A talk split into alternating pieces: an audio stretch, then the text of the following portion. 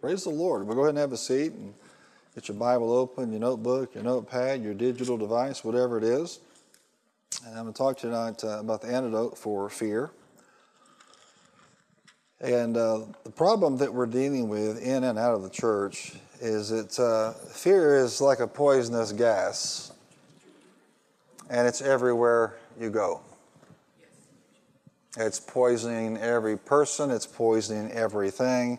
The whole atmosphere around us is poisoned with fear. You say, well, what are your options? You're either walking around in faith or you're walking around in fear. Uh, when Adam and Eve were in the garden, how many know that God set them up for great things? And gave them everything they needed to pertain to life and godliness, everything they would ever need that pertained to their prosperity, Josephus said, and their well being. And they traded it in for sin. And when, of course, sin came, then, of course, came quickly fear right behind it. And so they were responsible for helping to poison the earth with a thing called fear. You and I, to the extent that we walk in faith, we keep that poisonous gas away from us. But it's everywhere. For example, when somebody doubts, they are afraid something's not going to happen. They won't come out and say that necessarily, but that's exactly what doubt is. So there are two choices. There are two spirits that can be about you either the spirit of faith or the spirit of fear. And this, this particular thing called fear uh, is everywhere you go. Uh, you can make wise decisions about your health, wise decisions about road conditions, or you can let fear make those decisions for you. And it's important to understand that you can use wisdom without getting into fear. The wisdom of God and the faith of God are not mutually exclusive. It's not one or the other. In fact, you'll find out if you want if you won't walk in the wisdom of God, you can't walk in the faith of God. Fear is the only other option. So there are a lot of people that misunderstand. Well, I guess I'll use my faith or I'll use wisdom here. No, you'll use both if you're going to prosper, amen, if you're going to succeed. Say it me, it's both. Wisdom and it is, is faith. But fear is like a poisonous gas, and it's everywhere. It poisons people's outlook, it poisons their perspective, their relationships, uh, it poisons their performance. If you notice that this gas called fear, it actually poisons people's words and it poisons their thoughts. And so it poisons their quality of life. And uh, if it was just a matter of dealing with some disease, you know, let's deal with the disease, let's smite the thing, let's move on in human history, the problem is what's going on right now is the spirit is far worse than the manifestation. And already we're seeing it. I mean, people are afraid of far more than just this disease. They're afraid of basically everything because in the process of dealing with it, they stepped out of faith and into fear. Well, the charge for us right now, and the charge I think for, for many ministries around the country and around the world are to, you know, not just gently, but shove the body of Christ back into faith come out of fear, amen, and walk around not with this poison gas dominating you, because all you have to do is step into it, just walk out into the world anywhere. It's everywhere. It's in the workplace, it's in the stores, amen, it's in the government buildings. Wherever you go, you're going to find this poison called fear. So, what you want to have around you is a spirit of faith.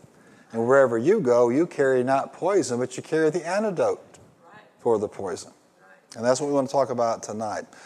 I want you to look over in John chapter 8, and you know this is the story when, uh, actually, not John chapter 8, John chapter 11, if you would.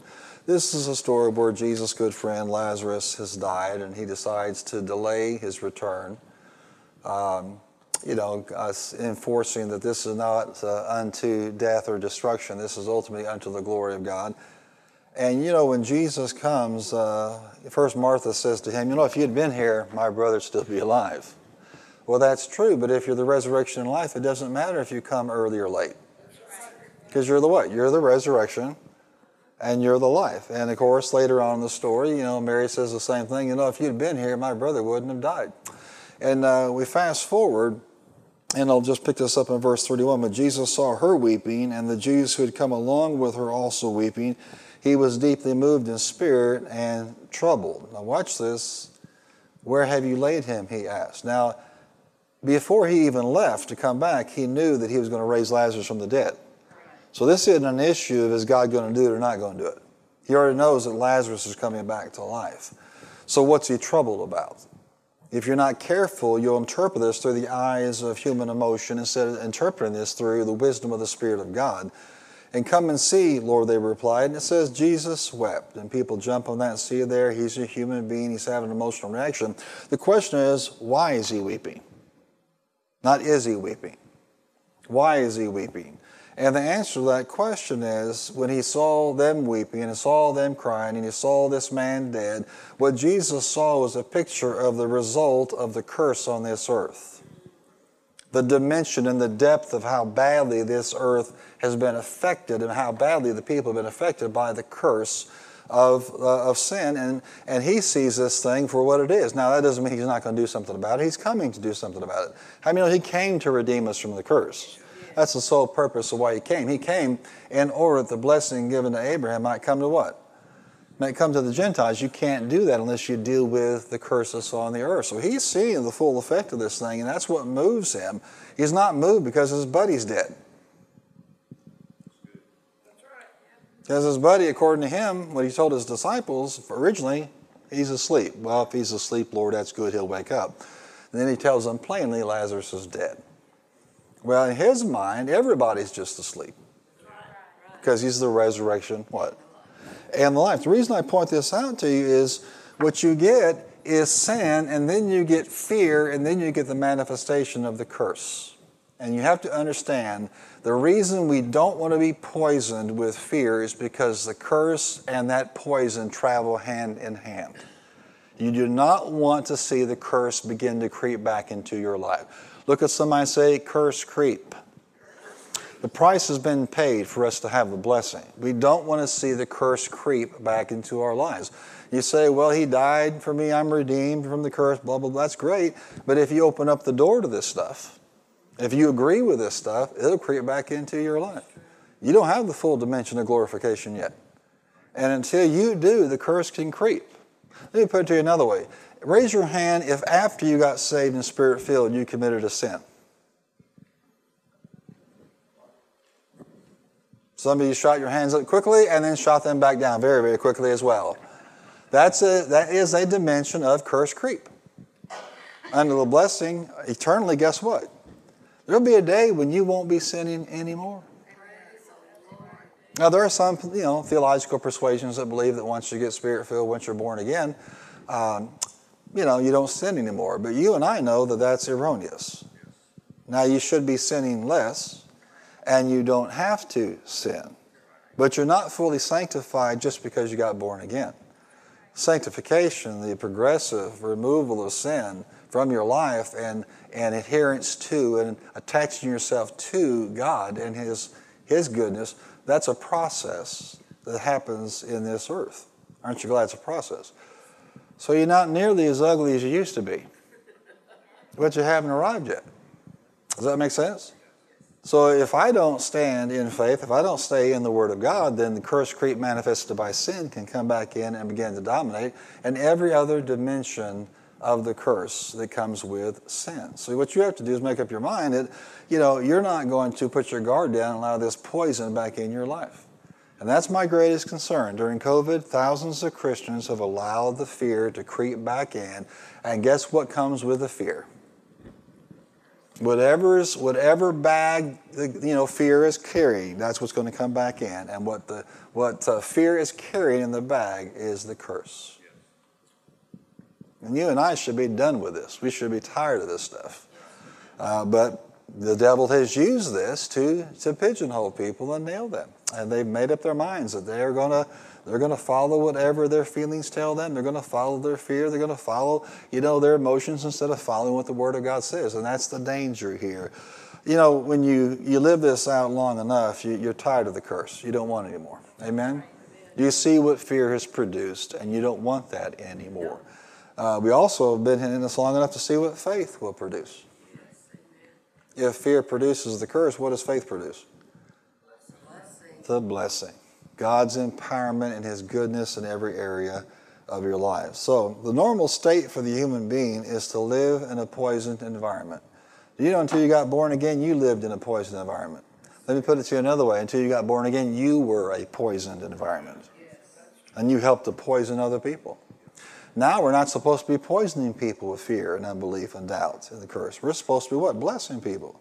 In fact, Peter says this, you know, to bless, to that which is what we were called to do, is to bless people. How can we bless people if we're walking around in fear? We're part of the problem if we're in fear. So the bottom line is the normal state for the human being is to live in a poisoned environment. The only remedy is to take the antidote regularly.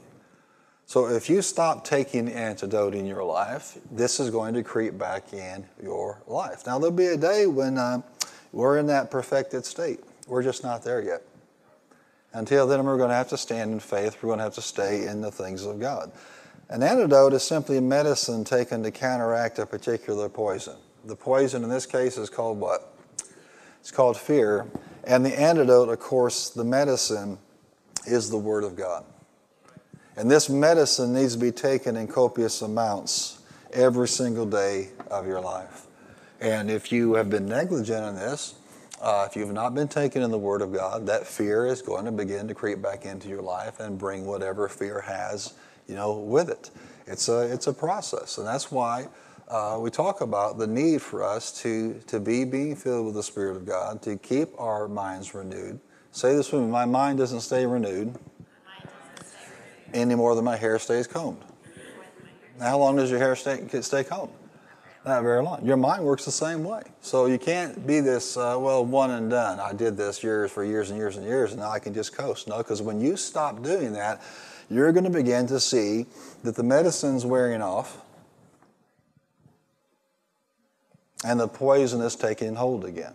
It is the antidote for the poison called uh, fear. Listen to this from Proverbs 3 8, this from the Jubilee translation. My son, attend to my words, incline thine ear unto my words. Do you hear this language here? Attend to my words.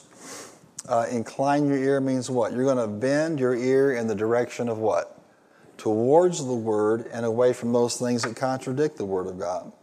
Let them not depart from thine eyes. Keep them in the midst of thine heart. So we're going to keep them in front of our eyes, aren't we, church?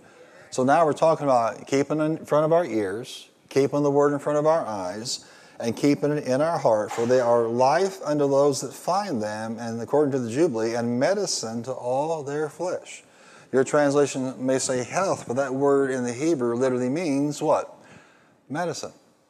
Say it with me the Word of God is medicine to my entire flesh.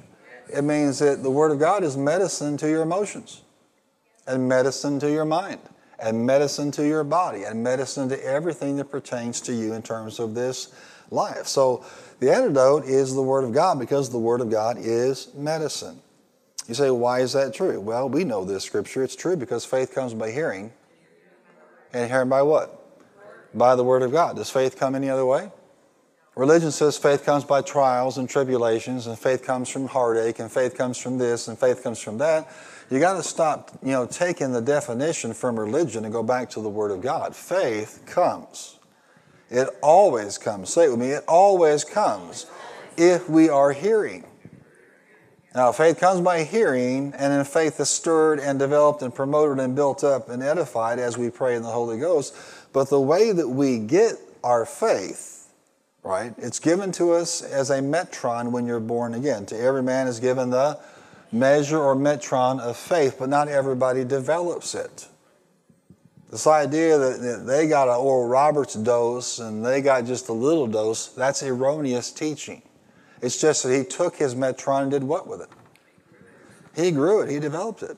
Tim was telling me he was listening to uh, to uh, you know Oral Roberts' uh, message by Richard Roberts. He was telling Oral Roberts stories about how he got into the ministry, and uh, when he was pastoring about 70 people, the Lord began to talk to him about a healing ministry. So he pulled off and he said to Evelyn, Don't cook me any meals. I'm going to pray. I'm going to fast and ask the Lord what he wants for me and for you. And that's when he came out of that fast. The Lord said, I've anointed you, you know, to heal the people. My people, I want my people healed and want them well. And so he said, okay. And he threw out some fleeces there. And then before you judge him, you've done the same thing from time to time.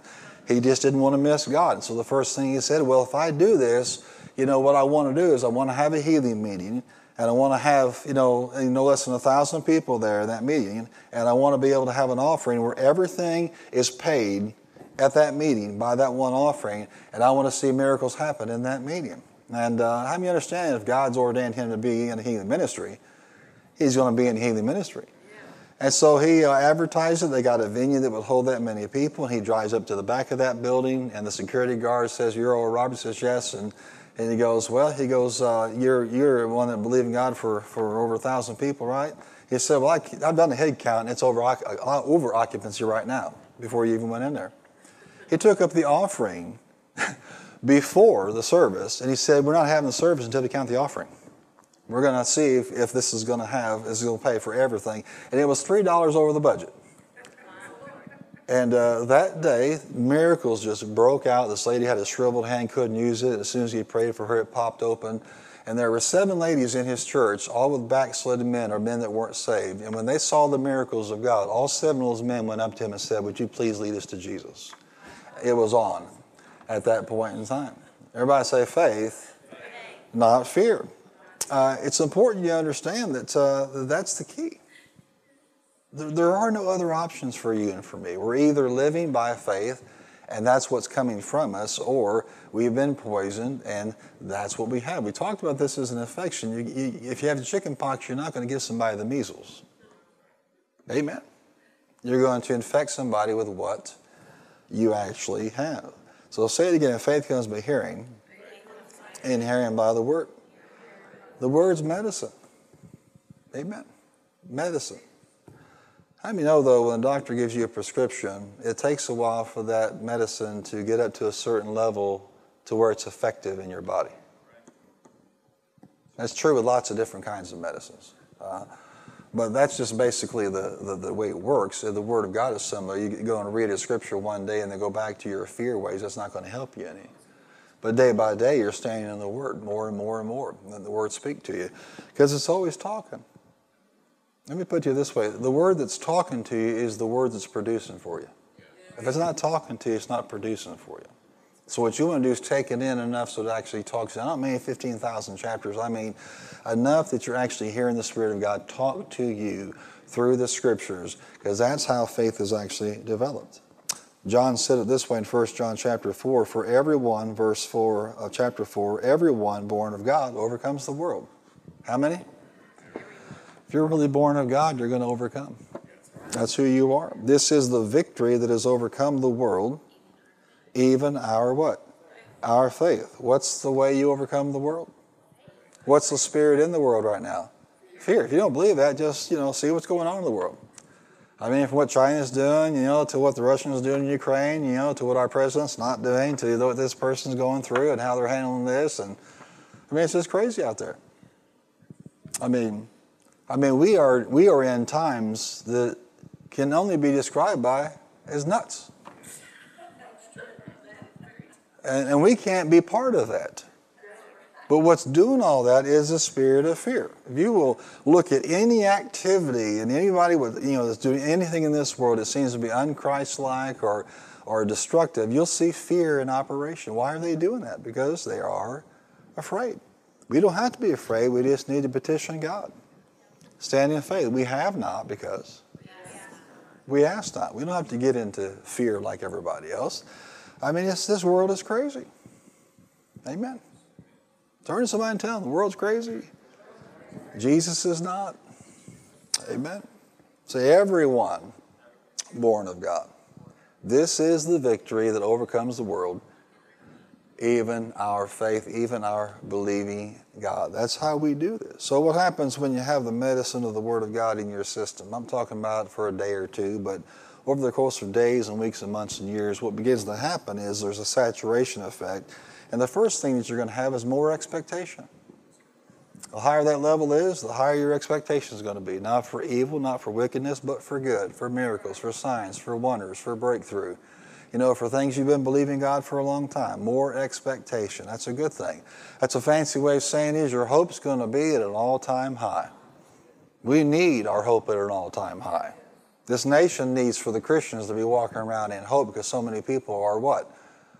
hopeless because they're tying their hope to natural things and circumstances. You know, you can't be filled with hope and fear at the same time. No. But you know that faith and hope work together. Faith is being sure of what we hope for. It's impossible to have fear and hope at the same time, but faith and hope are actually connected. Number two, more excitement. The more saturation you have, the more excitement you're going to have. One of the, my favorite Kenneth Hagin quotes is when he told the students at Rhema one time, he said, he's, and they're all in this particular class, they were all gentlemen. He said, Gentlemen, it's the word that you're excited that's working for you. The word that you're excited about that's working for you. Say that with me. It's the word I'm excited about that's working for me. And I've seen this time and time and time again. It's the things that we're excited about we're going to see manifest in our lives. So we don't care about miracles. Don't worry about it. You won't see anything. Amen. Somebody says, well, I don't believe in that speaking in tongues. Don't worry about it. You won't. But how dare you think you can tell me not to? I mean, you'd be amazed how many mainline cessationist denominational churches, instead of just, you know, living and let live, they'll actually publicly decry this stuff and oppose this stuff and preach against this. There's always one church in every community that's well known for preaching against the ministry of the Holy Spirit. Well, that's not going to stop me. Look at somebody and tell them it's not going to stop me. Why? I'm going to take advantage of everything He has given me. I'm going to enjoy what He has given me. And the more I hear about the things of the Spirit, the more I heard about them as just a baby, baby Christian, the more excited I got. I said, you know what? I want that. But according to some of the experts, these things just don't exist anymore. Paul, we were talking about the other day, a, very famous cessationist in this country who makes fun of people of faith and makes fun of people that preach the word without compromise and makes fun of the things of the Spirit. That's okay. Now you're getting dangerously close to blasphemy when you're doing that.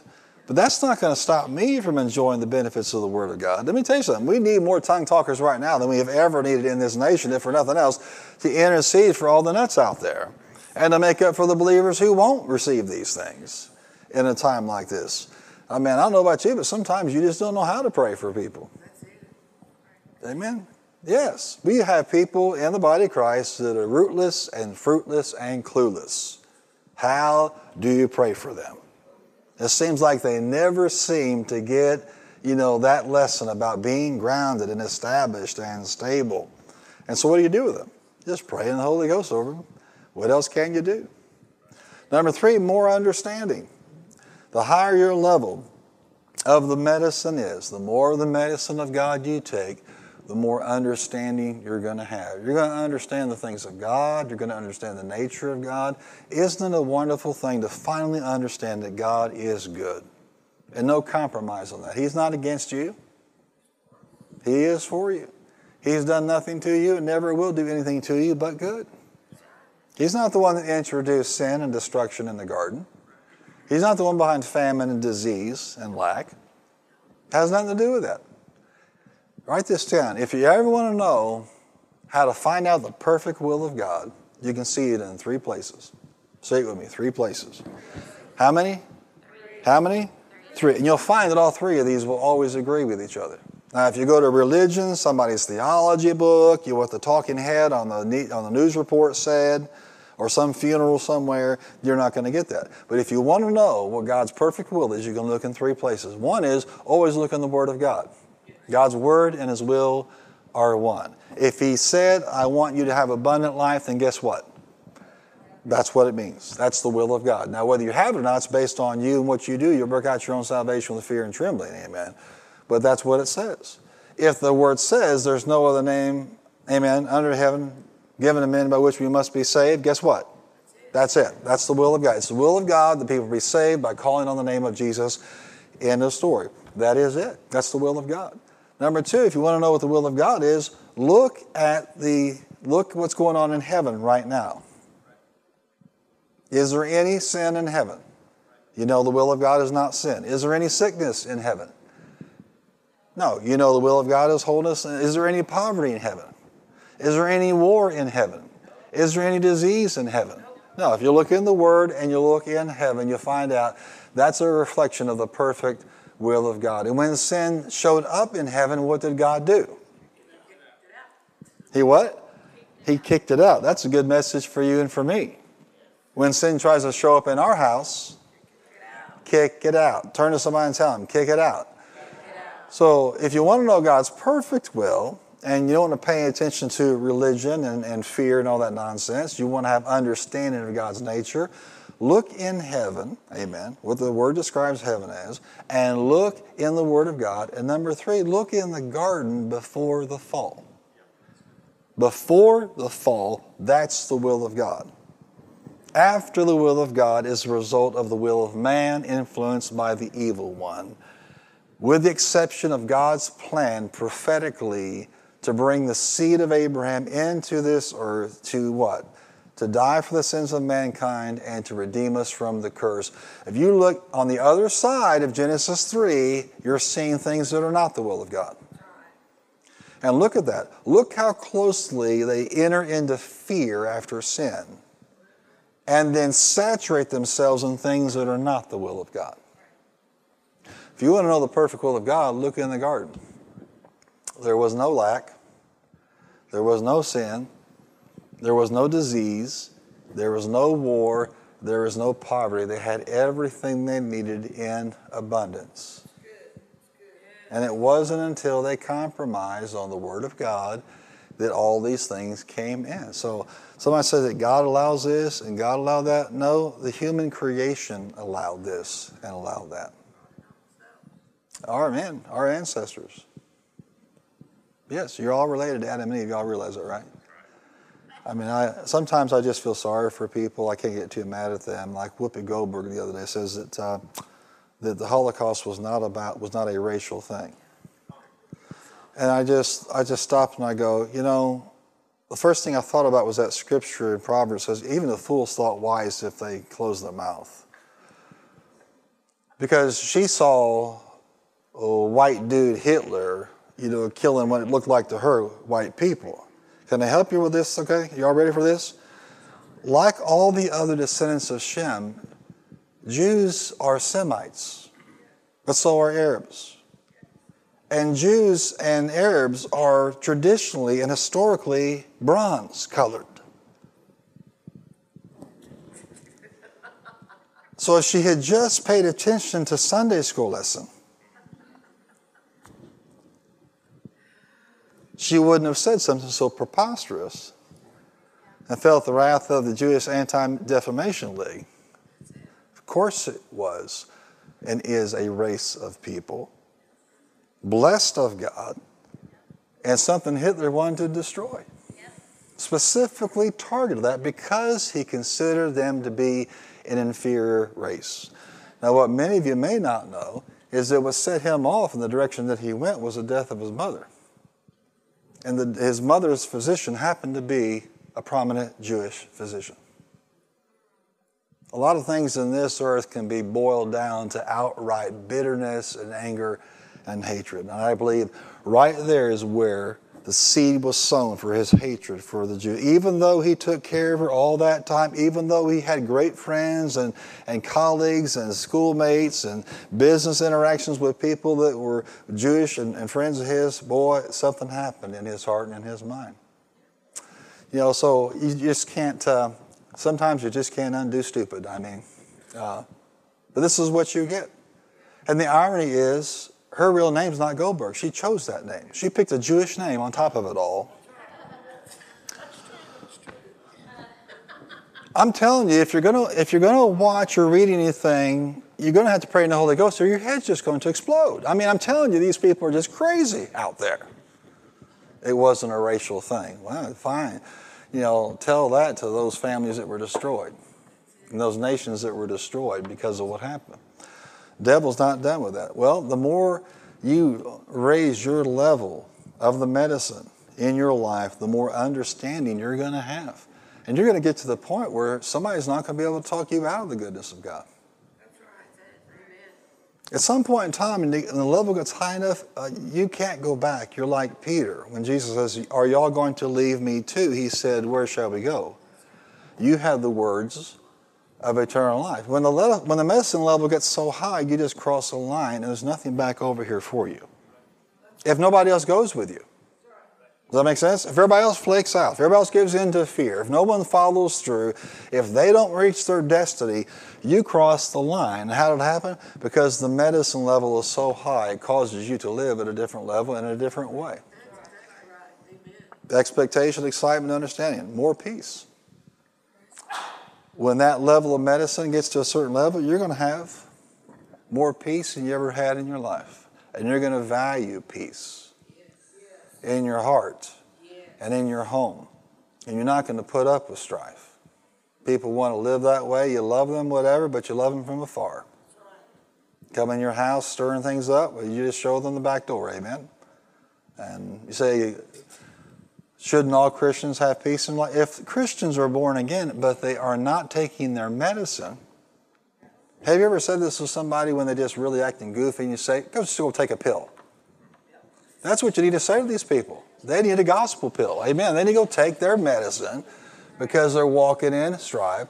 Hey, I don't care who you are. You find somebody in strife, walking out of love, causing division, they're not taking their medicine. There is no way someone operating in strife is taking their medicine. Amen. And you'll find out that a lot of people have a bigger hunger and desire for the things of this world than they do for the, for the medicine of God, for the things of God. And so they, they'll wrap their decisions up in fine sounding language about the Lord leading them and telling them to go here and leading them there, whatever the case may be. But it's not, it's the flesh actually leading and guiding. Amen? When you get to a certain level in the Word, you don't want to live like that anymore. You want all that God has for you peace. Now, not only is that tranquility of, of heart and mind that's, that's produced as a result of a right relationship with God, the consciousness you might want to write that down. It's the consciousness of a right relationship with God. There are people in this town that, if in the scheme of things their good works outweigh their bad works, they might get into heaven. That's not who we are. We're not saved by our works. We work because we're saved. We have the consciousness of a right standing with God. Not that we've arrived, but we're forgiven people, aren't we, church? And that, that consciousness is where we have peace of mind, peace of heart, and tranquility, even if things are crazy out there. But we also have a thing called shalom operating in our lives. Nothing missing, nothing broken. How many like to see this year thing, more things that have been broken, repaired, and fixed? Amen. How many like to see more things that have been missing appear and manifest? Yes, that's directly tied to your level of medicine. Amen. I mean, I can preach on this, and Wilma can preach on faith, and we can deal with this all year long. But until you decide you're going to personally raise your level of medicine, that's what's restricting your shalom. Let me say it again. You are determining your own outcomes by what you do with the Word of God. When you get really hungry and thirsty for the Word of God, you start seeing God pouring on all kinds of blessings, all kinds of good things. Shalom, nothing missing, nothing broken. Amen. Whatever you needed. I've told a few people in the past couple weeks when I sat here, and Kelly will remember this, and Brother Darrell was our pastor when I was in college. He used to define grace as what you need when you need it. The favor of God, therefore, is what you need when you need it, and you're going to have more and more of that when your word level is high. Amen. If that medicine level doesn't get to a certain saturation point, it doesn't work like it's supposed to. Does that make sense? I mean, if the doctor gave you an antibiotic and you took it once every 10 days, and then you go back six months later and you still have the problems, what is he going to say? Have you been taking your medicine correctly? Well, yes. Well, then tell me how you've been taking it because the bottle says this, you know, uh, two capsules daily, whatever. Tell me how you did it. Well, I took one capsule every 10 days. Well, no wonder you're not getting any results from it. They're Christians the same way. Amen. They treat the things of God as if it's, it's religious, if it's ritual, if it's a duty, and they don't have a revelation about the efficacy and the power of the Word of God itself. Look at somebody say it's about what you do with the Word. I know about you, but I'd like to see more things fixed. Amen. More things that have been missing appear. Number five, more joy. There is no Christian more joyful than the one with a high word level. More peace. Amen. Um, you can always tell somebody's a faith person because they're bouncing off the wall, even if nothing is manifested yet. Amen. They're the one that's excited and filled with joy. Why? Joy unspeakable and full of glory, not because they have seen everything, but what? Their word level's high. Amen.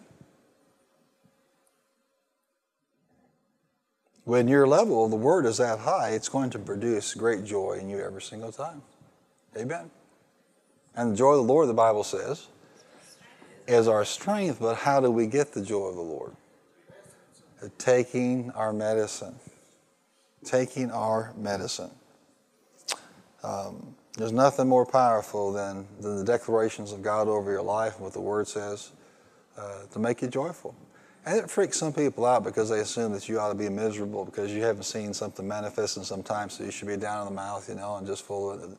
And there are other people that believe God, nothing works out for them, and then they, they, they begin to turn. I had somebody tell me one time that went to this church for quite a while, and they said, Well, I've been here a while, I haven't seen anybody get prospered. I'm like, Well, you haven't been looking very closely, have you? Amen. Well, what I hear is you're a little bitter person because you haven't been getting breakthroughs in your own life. But I can give you half a dozen examples off the top of my head of somebody who've been thoroughly blessed because they did what? Or maybe you just played with it. Or maybe when I was preaching or somebody else was teaching the uncompromised word of God, you know, you were grumbling underneath your breath. Or you weren't receiving that word planted in you that can cause soundness in your life. Then I see other people just take the word of God and run with it. I mean, and, and it makes the rest of us look silly because they're getting so much results. If, if they're getting results and we're not, it's not their fault.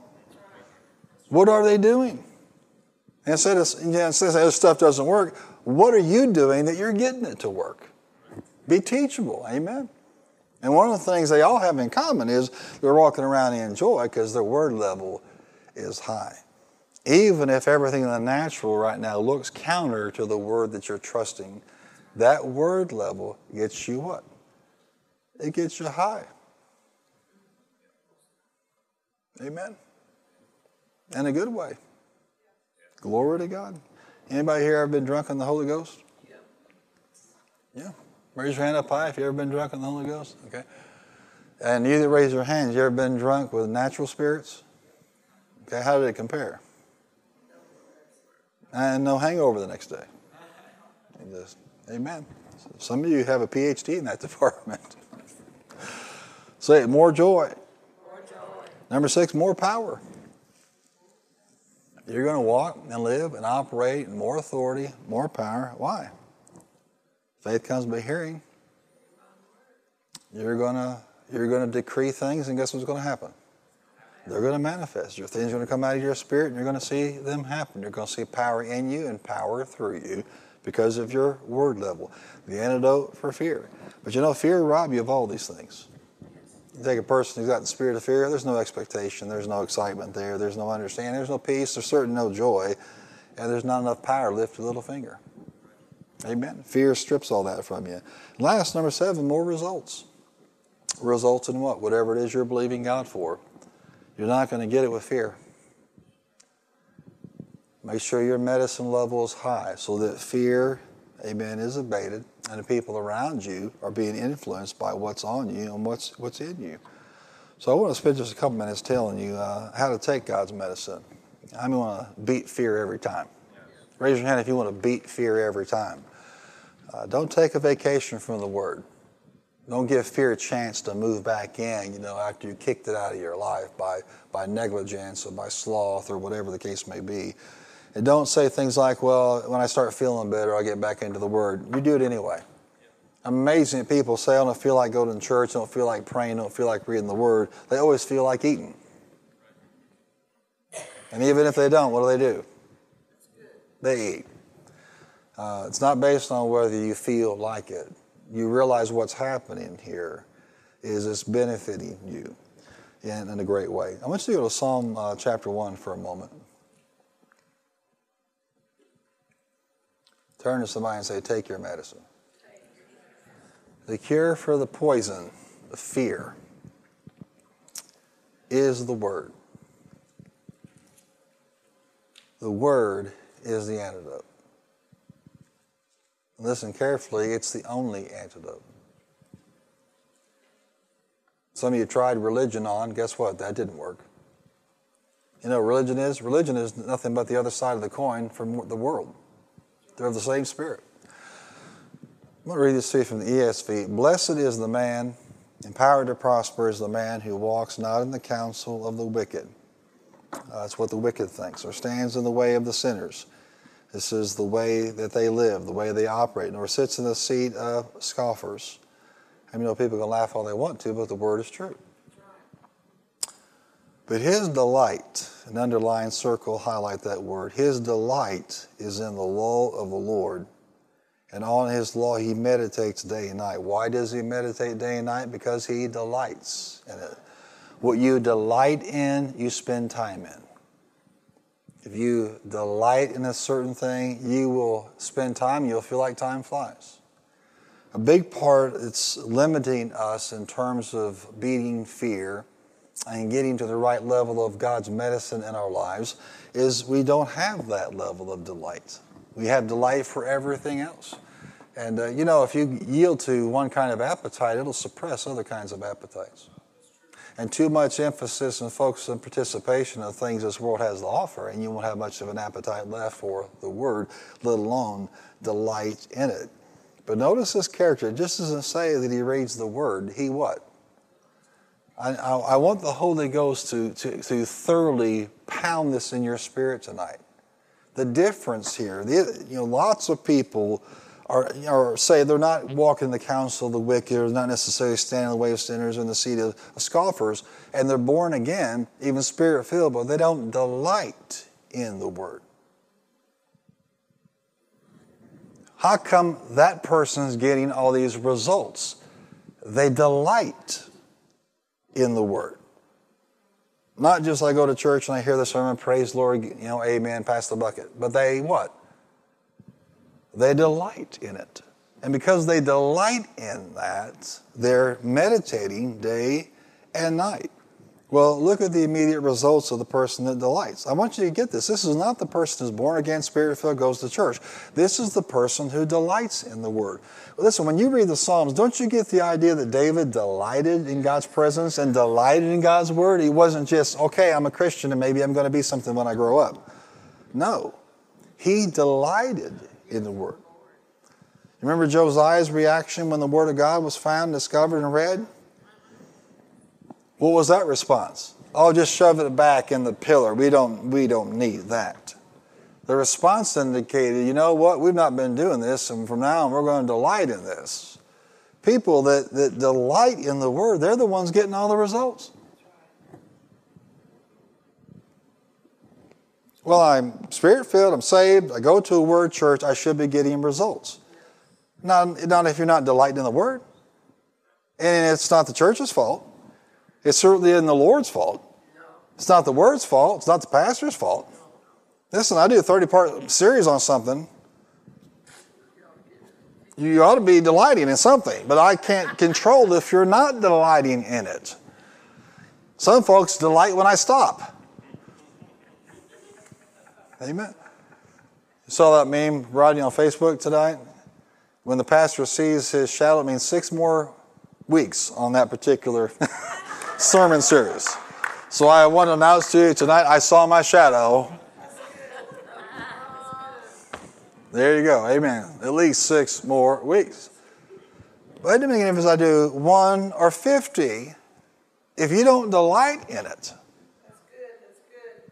I'm telling you what the antidote to fear is, and everything the fear will produce through the curse, and how to raise your word level and tell you that the ones that are raising their word level and getting the results are the ones that delight in the word. I have no control whether you're going to delight and then do what people who delight in the word do. What do people that delight in the word do?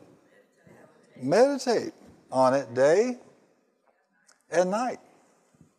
Notice it doesn't say Sunday mornings and Wednesday nights. And according to Barna, for the average Christian in America, every third Sunday. Is that going to work? Is, is, somebody who goes to the house of God every third or fourth week in America, do they delight in the Word? There's no way. There's no way. I think about people that do, uh, you know, delight in the Word. You can you can see them at something like in the Believers Convention, where lots of those folks will take their vacation time and they'll sit there all day long. Two morning sessions, two afternoon sessions, night sessions, day after day after. Why would they do that?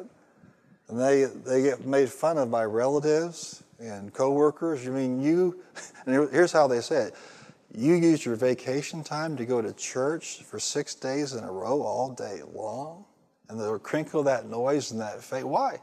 They can't comprehend that somebody would what? And people, and those of you who take advantage of ministries and what God is doing, that are preaching the word, operating the Spirit of God, people can't understand why you would do something like that, why you would come faithfully. I mean, the ice apocalypse is about to hit, and you're in church tonight. How could you possibly do that? You crazy people. It might even be 37 degrees when you go home. Woo! And if I'm insulting you, be insulted. We got the ice apocalypse going on. And yet, you delight. I would say in America right now, in evangelical churches, the, the, crowd, that the crowd that's closest to delighting in the Word are people like Yins. Amen. You guys. you all, however you say it. So say it with me. It's not the born again. It's not the spirit filled. It's not the church member. It's not the church attender that's getting the results. I scratched my head just like you for years until I started noticing that everybody I saw walking in power and victory and getting results were people who delighted in the Word of God. Blesses my heart to go to ministers' conference and see Brother Copeland sitting on the front row at his age, reading the Word of God, taking notes like he doesn't know anything. Been walking in this for decades. Uh, Matt Cameron was one of the speakers. He pastors in Minneapolis, and um, he always has a great, uh, great message. And he, he kicked off that, that uh, you know, that particular session. He was talking about Christ in you, the hope of glory. You know, how, y'all hear a message on glorification anytime in this church? and he was sharing some of the same things about, you know, we pray for the sick and we lay hands on whatever, but, but do it with a consciousness that what? It's Christ in you. That power, that glory is not just out there, it's where? It's in us. And so he gets up there the next morning and he's just bragging on what Matt said and say, you know what, I've been laying hands on people for years. I used to lay hands on people when I was with a brother Oral Roberts in his crusades. And he's talking about the, you know, the, the new emphasis he has in revelation. He's talking about the revelation he got as an 85, 86 year old man, I guess, something like that, from Matt Cameron in a morning session. Now, that's someone who delights in the Word. If you want to criticize him, don't do it around me. Because I'll tell you one thing he gets results because he delights in the Word of God. Turn to somebody and say, I'm going to delight in the Word of God. Say, I'm going to delight in the Word of God. That's great. I'm not doing what they're doing. I'm not living like they're living. I don't drink. I don't cuss. I don't go out with girls that do. I don't chew. I don't do all that stuff, Pastor. I'm not living like that. that's great, but but that's a far cry from do you delight. If you're going to claim this scripture, make sure you line up with every part of it. Delighting in. Look what happens if you do. He's like a tree planted by streams of water. There is stability there. There is nourishment there that yields its fruit in season. The person is bearing fruit. A leaf doesn't wither. They have stamina. Amen. They have longevity. Hallelujah. He's blessed he does. He prospers. That person has success in their life. What kind of person? What kind of person is stable? What kind of person is well nourished? What kind of person, amen, is bearing fruit? What kind of person has stability and longevity? What kind of person has success? The one that delights, delights in the Word of God. This is your first principle tonight. How to take God's medicine and how to beat fear every time you delight in the Word of God. Write this down. Here's what delight means it means to derive the greatest pleasure and fulfillment from. There is no one in this room can tell you what you derive your greatest pleasure from. If you derive your pleasure from anything higher than the Word of God, you've got your answer. I'm not seeing Psalm 1 results, Pastor. How come? When you delight, you derive your greatest pleasure from that. When I look at David and listen to what he says and imagine him putting words and music to his Psalms, I'm seeing somebody that delights in the Word. No, no question about that. Whenever I see somebody rootless and fruitless and clueless, I know they don't delight in the Word. They can wrap it up in all kinds of religious jargon all they want to. But when they don't have stability, they don't have fruit, they don't have understanding of the things we talked about earlier, then I know that they're not delighting. It seems like in, in you know every so often I've watched this over the years and years and years that the devil will you know decide to do a lottery and he'll put all the names of a church you know in that in that thing and then he'll pick somebody out and go after them and try to bear down on their mind to get them to unplug, to flake out, to pull out of their position, out of their role, out of their anointing. And I've watched this through the years, and it seems random at the same time. You know, the devil knows what works on us. You need to be the blind no matter what the devil tries to do to you, you're not biting. Amen? He may pick me out of, uh, you know, out of the bin like a bingo ball, but guess what? I'm not responding to that. Because I'm what? I'm established. I'm fixed in the things of God. Look at somebody and say, be planted. Why would the devil do that? I'll tell you why the devil does that. Because every time the devil plucks somebody, every time the devil gets, every time somebody is, is, is picked out through his lottery, he does this, it causes destabilization among the relationships with that person, destabilization in the church. It causes a draining of resources, and it causes discouragement to leadership all over the nation. All because the devil decided to pluck you out and you weren't grounded enough to resist it. I mean, some people literally used to tease Kelly about this all the time, you know, and how many understand that uh, you and I have had our minds renewed over the years, and we're just not what we used to be. But just because the devil calls you a rhinoceros, does that make you one? But you'd be amazed how many Christians can hear something from the devil and just instantly, because they heard it from somewhere, that must be God. You know, when you have a high level of the Word of God in your life, lots of medicine, boy, it tunes you into what's true and what's not. The Word of God, the Bible says it gives you understanding, but it also gives you discernment between what? Good and evil. Now, I don't know what your problem is, Mr. Devil, but I'm not buying that. I'm not, I'm not who I was. You know, I'm not that little baby Christian anymore. Those things aren't going to work on me anymore. Amen. Say it with me. I'm not fruitless. I'm not rootless. I'm not clueless. Number two, discern the word. Not just delight in the word, but discern it. This means revelation. In John 8, the Bible says Jesus said to those that believed him, the Pharisees, that basically believing was not enough. Turn this and put it in front of your eyes again in John 8. Aren't we glad that they believed on him? Yes.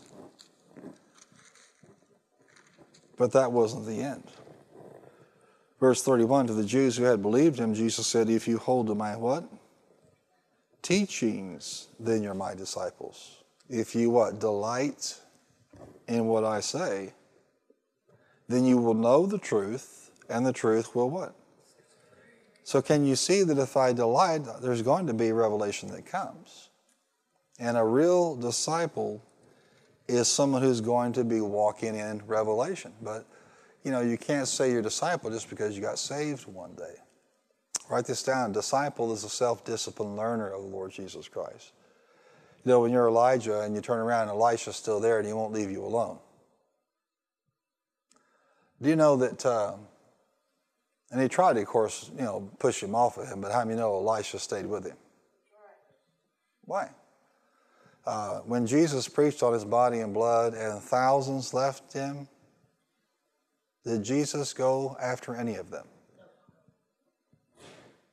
People will use this, Jesus left the 99 as justification to use the one who's just offended over the word. You do not treat somebody the same that's offended over the word as someone who's out there in trouble in the pit. You notice when the prodigal was in the pit and in trouble, uh, the father didn't go out looking for him in the pit. The Father was where? Looking down the road. People will misconstrue, misapply that scripture to people who are offended and voluntarily turn their back on the things of God. Jesus didn't go after them and say, I'm sorry, I'm sorry, I won't preach that anymore. I won't preach that anymore. Come back. Come back to church. Come back to the house of God. You know, come back to the hill and let me preach the rest of this message. You don't see him doing that. You don't see the men of God, period, doing that. In fact, Paul said of all the people that were with him, they all forsook him. Could you imagine? That you're going through all that he's going through and he can't depend on anybody. And then he comes and he finds out that Timothy's about to crash as well. huh? Yeah. You need to discern the word. That means revelation. When Jesus said, Who did men say that I am? What did Peter say? You're the Christ. You're the Son of the living God. And how did Jesus respond? Blessed are you, Simon, son of Jonas, because flesh and blood.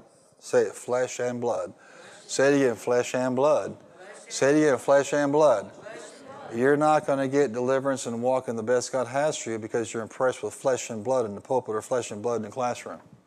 You're not going to get revelation from somebody's mind or their eloquence.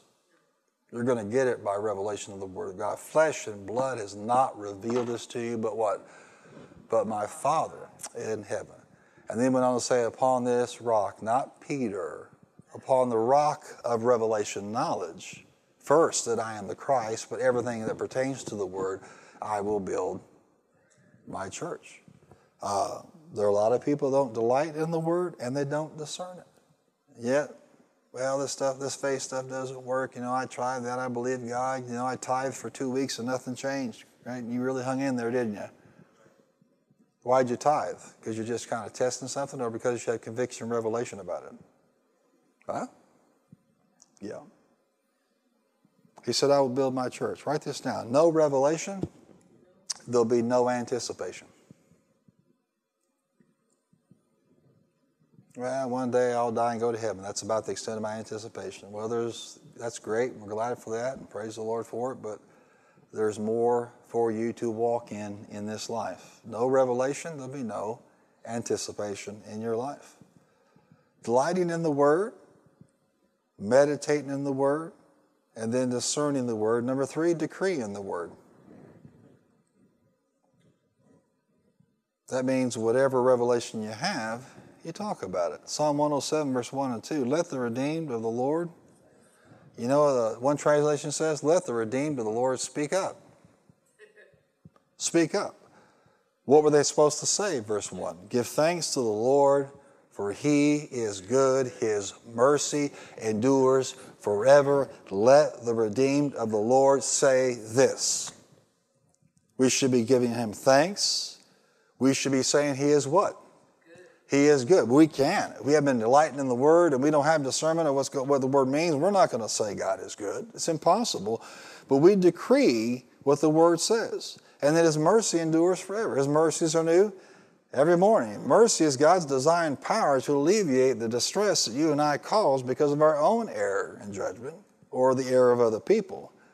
And that's why we can say with boldness, Job 22, 28, you shall decree a thing, and it shall what? It shall come to pass because you delight in the word, you discern the word, and you decree the word. He goes on in Psalm 107 to talk about there are four kinds of people that when they dawned on them, they would cry out to God, He would help them. The first category, some were in the desert. They were in dry places, but they cried out to God, and did God have mercy on them? Yeah, in verse 4. In verse 10, some were in darkness. Verse 10. Held in bondage because of their error. Did they cry out to God? Yes, he alleviated them from their distress. Why? Because he's a merciful God. The next group, these folks, some were, in dumbness. Verse 17, the Bible called them fools. Yeah. But even they woke up, came alive, came to their senses, and, and cried out to him, and he had mercy on them. The last category, some were in the depths of the sea. Verse 23, they cried out, and what did God do? He brought them into safe harbor. That's your God. So, what should you be decreeing? The problem? No. You should be talking the Word of God and the promises of God about everything going on in your life, but you can't do that if your medicine level is low. Look at somebody and say, You need to take a pill. Come on, tell somebody else. Take that pill. Delight in the word, discern the word, decree the word. Say, I decree the word. Decree. decree a thing, and it shall come to pass. Now, if you're trying to decree something and you're actually in fear, is that going to work?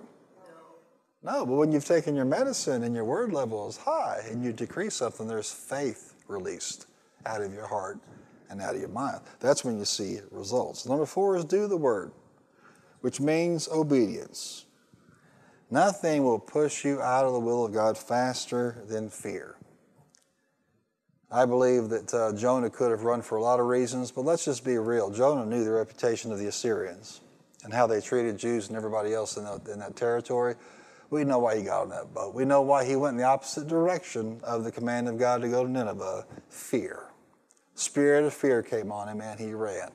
What about the one that was given one talent in the book of Matthew? Right? The first guy said, You gave me X amount of talents, and here, look what I've done. And the second guy comes back with the same kind of report with less talents. So one guy given one talent, what does he do? He buried it, and what did the word say? He was afraid. As if there's a character problem with God that's causing the problem here. No. Fear shut down his obedience. James 1.25 tells us we're blessed in our doing and not just our what? Not just our hearing. So, how many believe that you can you can beat fear every time? Yes. You can't. The foundation of Scripture is like Psalm one, but you need to be a person that delights in the Word. Now, uh, nobody can really tell you if you do or not. Amen.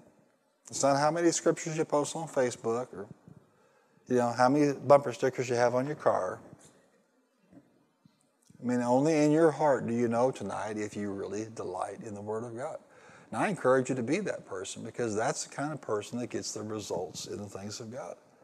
And when somebody gets results by delighting in the Word of God, you know, don't say, well, it never works for me. This face stuff doesn't work. You know, I don't know anybody like that. Well, maybe instead of just running your mouth and saying, I don't know anybody that ever prospered, maybe you should have been delighting in the Word of God instead of questioning everything that was coming across from the pulpit. Amen. Amen. Or maybe you should stick to the word instead of emphasizing social justice and equity. It's all fine and dandy, but there is no justice outside of the word of God. Amen. There are a lot of Christians going to be frustrated the next five, ten years because all these little side tracks and the rabbit trails they're on are going to be completely fruitless in their lives. The Word of God, though, will produce for you. Come on, say it with me. The Word, always produces if I delight in it. I derive my greatest pleasure from what? People, pastors just don't have time to delight in the word. Are you kidding me? They'll watch an entire season of some stupid show in one night. Why would they do that? Because they delight in Grey's Anatomy or whatever. Amen. Hallelujah. Pastor, I can't read more than two or three verses before I fall asleep. That's because you what? You don't really delight in the Word of God. Come on, let's give him a hand clap and thank him. Thank you, Father.